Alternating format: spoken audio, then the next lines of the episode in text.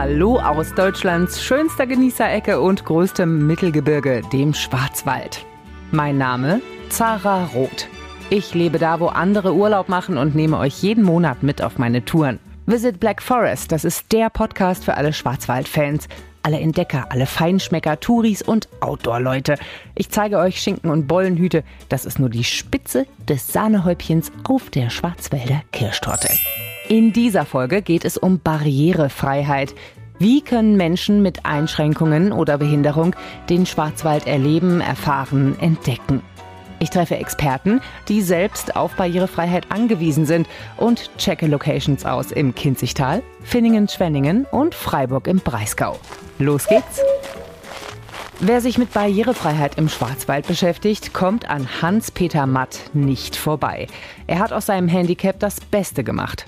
Sein Beratungs- und Gutachterbüro MAHP Barrierefrei sitzt in Haslach im Kinzigtal und entwickelt barrierefreie und ästhetische Lösungen für alle Arten von Gebäuden. Nebenbei schult er Schwarzwaldguides und entwickelt Erlebnisse wie die Augenblicke des Naturpark. Dazu später mehr.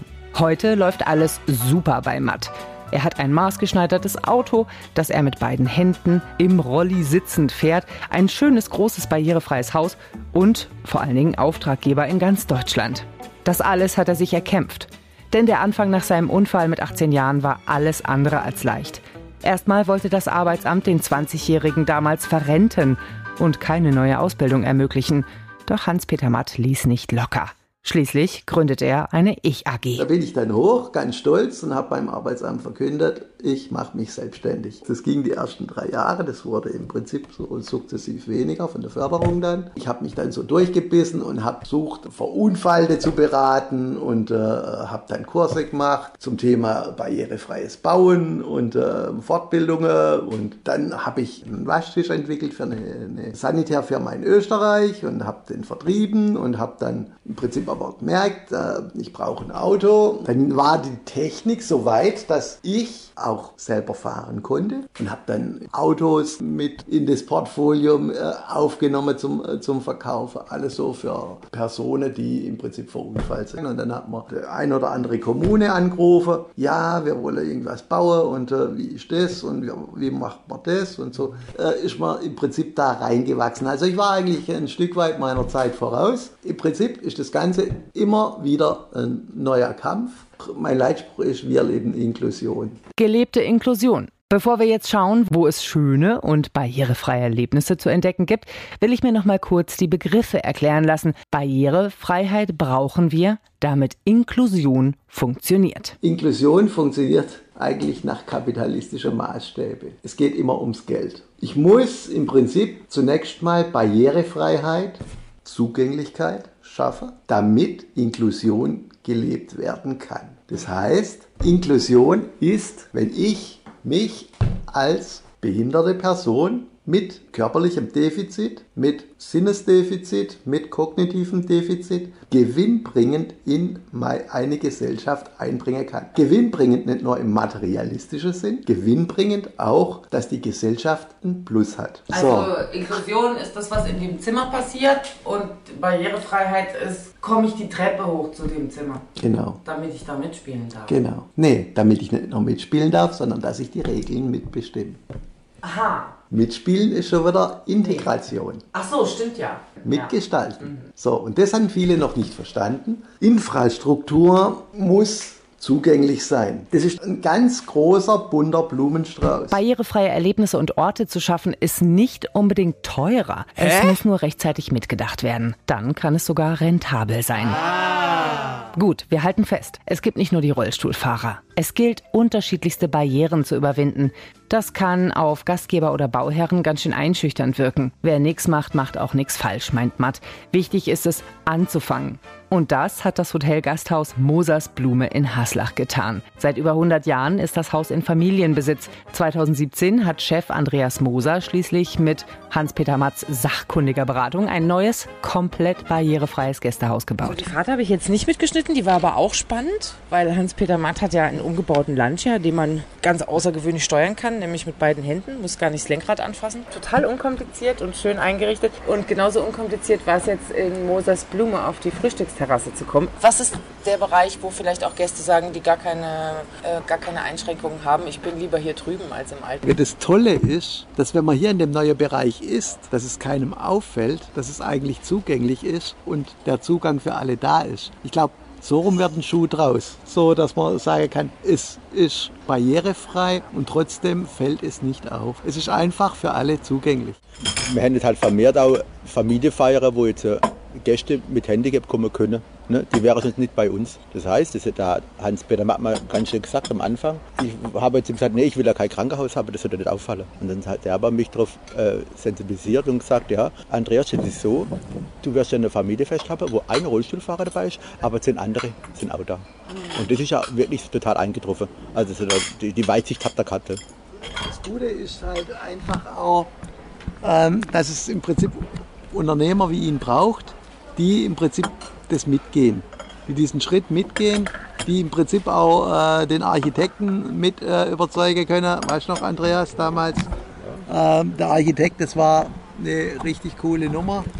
Äh, ähm, wir bauen hier doch kein Altersheim und äh, ich habe ihm trotzdem versucht zu erklären, dass ein Altersheim ökonomisch wäre falls es doch die Blume irgendwann nicht mehr geben könnte. Sieht nicht danach aus, als ob es euch nicht mehr B. Ja. Falls wir pleite gehen, machen wir Seniorenresidenz Blume. Oh ja. Klingt auch schon so. Ja, hört, sich auch gut ja. hört sich gut mit der Bank an, ne? weil alte Leute gibt es immer. Stimmt, stimmt. Aber wir sind weit weg davon. Also ja. wir, sind, wir sind sehr, sehr erfolgreich unterwegs. Für die, die äh, die Blume nicht kennen, also ich sehe hier auf jeden Fall eine große Terrasse mit Pool, fantastische Aussicht. Ähm, das heißt, es gibt auch einen Wellness- und Sauna-Bereich, aber das ist jetzt kein reines Wellness-Hotel. Was für Leute haben wir hier? Aktivurlauber oder? Quer durch, ja.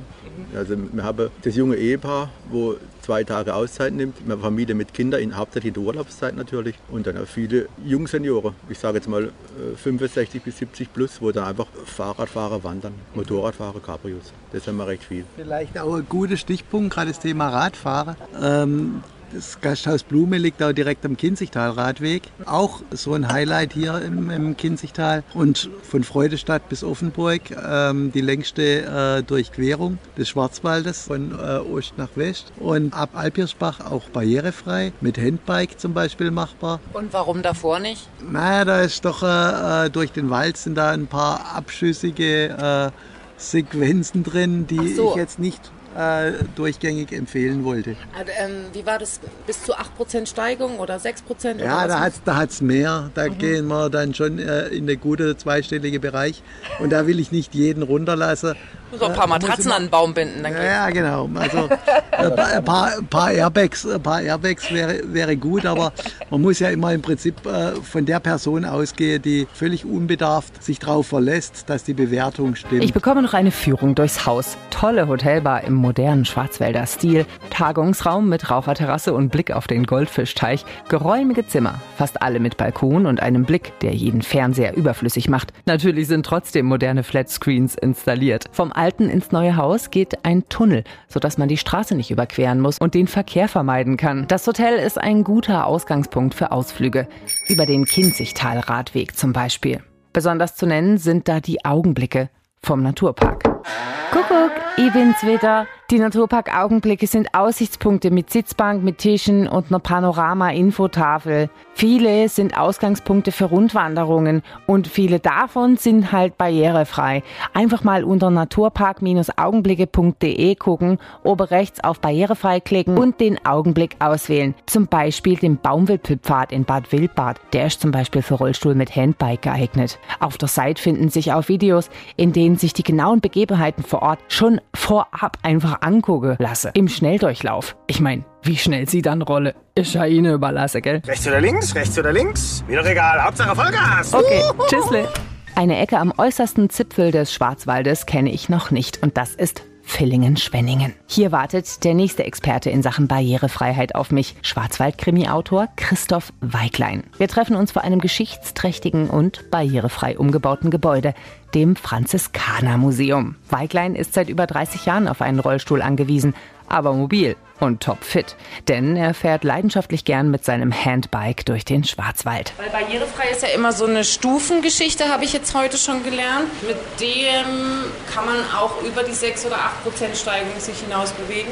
Ich schaffe 12 Prozent oder 13. Dann wird es eng, aber das liegt nur daran, dass das Vorderrad durchdreht, weil da keine, also zu wenig Kraft ist. Da vorne sind Gewichte noch, dass dann die Kraft auf dem Vorderrad liegt. Ja, schön. Also wir stehen vom Franziskanermuseum. Hier ist ein kleiner Türöffner. Du hast gemeint, Franziskanermuseum ist ein super Beispiel dafür, wie auch so Erlebnisse im Schwarzwald richtig gut barrierefrei umgebaut wurden.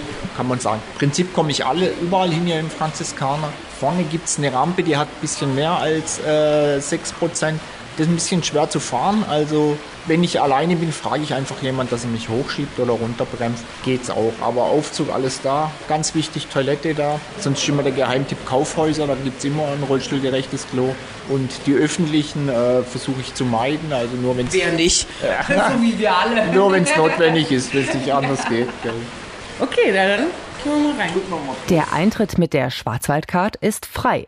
Und mit Christoph Weiglein habe ich einen echten Kenner der Stadtgeschichte an meiner Seite. Die Armen, ne? die stehen eben für, für äh, ja, die Reduzierung auf das Nötigste und deswegen waren es die Barfüßlerorden. Viel, also Villingen hatte viele Klöster, sieben in der Stadt und äh, die Franziskaner waren mit die ersten. Das ist ein Museum, man kann Konzerte hier erleben, aber so, also so als Krimi-Autor könnte ich mir vorstellen, dass es halt mega inspirierend ist, in so einer Stadt mit so viel Geschichte zu leben. Das stimmt, also da habe ich mich aber noch nicht rangewagt, Religion. Äh, aber es gibt äh, einen Roman von mir, der sich eigentlich, hier gibt es die Dauerausstellung äh, Magdalenenberg. Und äh, mein letzter, mein vorletzter Roman Keltenritual beschäftigt sich auch äh, mit dem Magdalenenberg. Magdalenenberg, das ist äh, der größte äh, Hallstatt zeitlicher Grabhügel, keltischer Grabhügel, also Hallstattzeit zu 600 vor Christus. Ja, und hier gibt's eine Dauerausstellung, da kann man dann auch das Grab, also das äh, nachgebaute Grab des Fürsten sehen. Als 1890 die Fürstengrabkammer vom Magdalenenberg geöffnet wurde,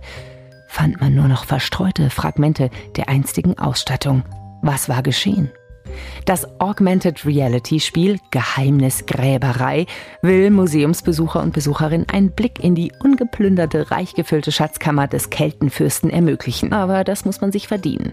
Um die Geheimnisse des größten frühkeltischen Grabhügels zu lüften, wird der Besucher auf Spurensuche geschickt.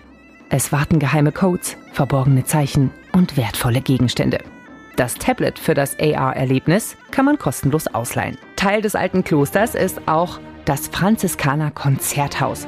Großartige Akustik. Die Altstadt von Villingen ist wunderschön. Auch hier finden sich viele architektonische Spuren der Zeringer Zeit. Stadtführungen bekommt ihr mit der Drei-Welten-Card kostenfrei. Oder wart ihr schon mal Schwarzlichtgolfen? Das ist Minigolf, aber im Dunkeln. Und es leuchtet. Ebenfalls für Rollstuhlfahrer zugänglich und barrierefrei.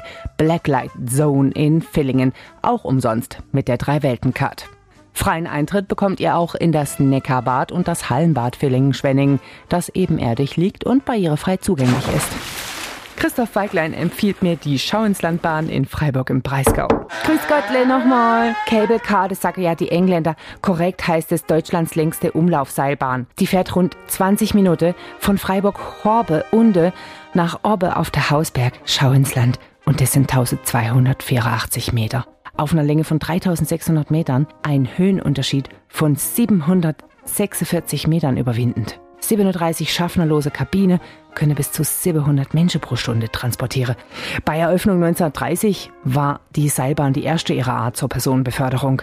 Und besonders bei der berühmten Schwarzwälder Invasionswetterlage im Herbst bietet das Schau ins Land hervorragende Aussichten. Man ist über den Wolken, bis zu der Vogese, bis zur Hornesgrinde, bis in die Alpe kann man gucken. Okay, das war's erstmal. Danke.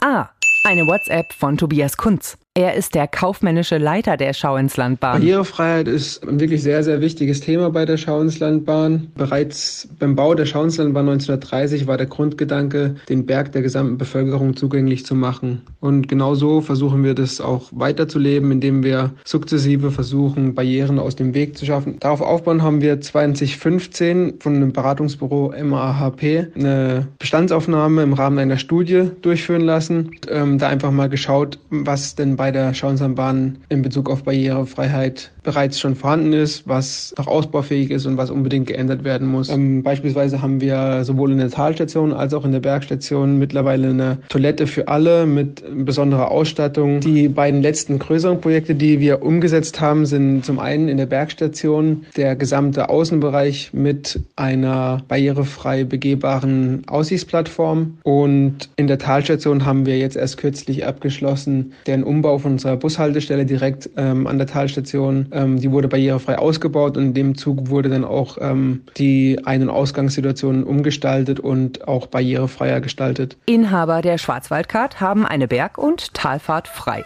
Assistenzhunde von Menschen mit Behinderungen fahren gratis mit. Allgemein informieren über barrierefreie Angebote könnt ihr euch auf der Webseite reisen-für-alle.de. Das ist ein bundesweites Zertifizierungssystem.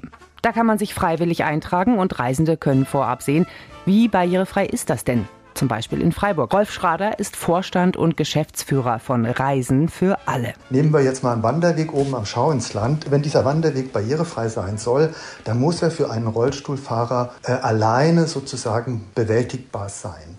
Und das kann natürlich bei Steigung oder beim schlechten Belag äh, schnell sozusagen nicht erfüllt sein. Von daher ist das für die Gäste besonders wichtig zu wissen, wie sieht dieser Wanderweg jetzt am Schauensland aus oder wie sieht das Hotelzimmer aus oder das Museum. Und genau das leistet unser System. Also unser System erhebt sozusagen die Barrierefreiheit und beschreibt sie und stellt sie dar. Das heißt, die Betriebe, die bei uns dabei sind, sind nicht per se jetzt alle barrierefrei, aber die Informationen zur Barrierefreiheit liegen geprüft und detailliert auf unserer Webseite oder auf der Seite vom Schwarzwaldtourismus auch vor. Und so kann jeder Gast individuell nach seinen Bedürfnissen entscheiden, ob sozusagen dieses Angebot für ihn geeignet ist oder nicht. Und das ist sozusagen dieses System, was wir aufgebaut haben. Alle Betriebe werden detailliert beschrieben und ein Gast kann unabhängig davon, was er benötigt, entscheiden, ob dieses Angebot für ihn passt. Äh, das sind natürlich auch Senioren, das sind äh, Familien mit Kinderwagen, das sind vielleicht Menschen, die einen Unfall haben und ein Gipsbein sozusagen für einige Wochen haben. Das heißt, das können ganz, ganz unterschiedliche Menschen sein. Die besten Infos zu Zugänglichkeit im Schwarzwald findet ihr auf barrierefrei-schwarzwald.info. Wenn ihr Anregungen, Kritik oder Lob habt, gerne auch mal schreiben. Dieser Podcast ist ja keine Einbahnstraße. Info at schwarzwaldradio.com, am besten mit dem Betreff Visit Black Forest. Vielen Dank fürs Zuhören und bis gleich im Schwarzwald. Eure Zara.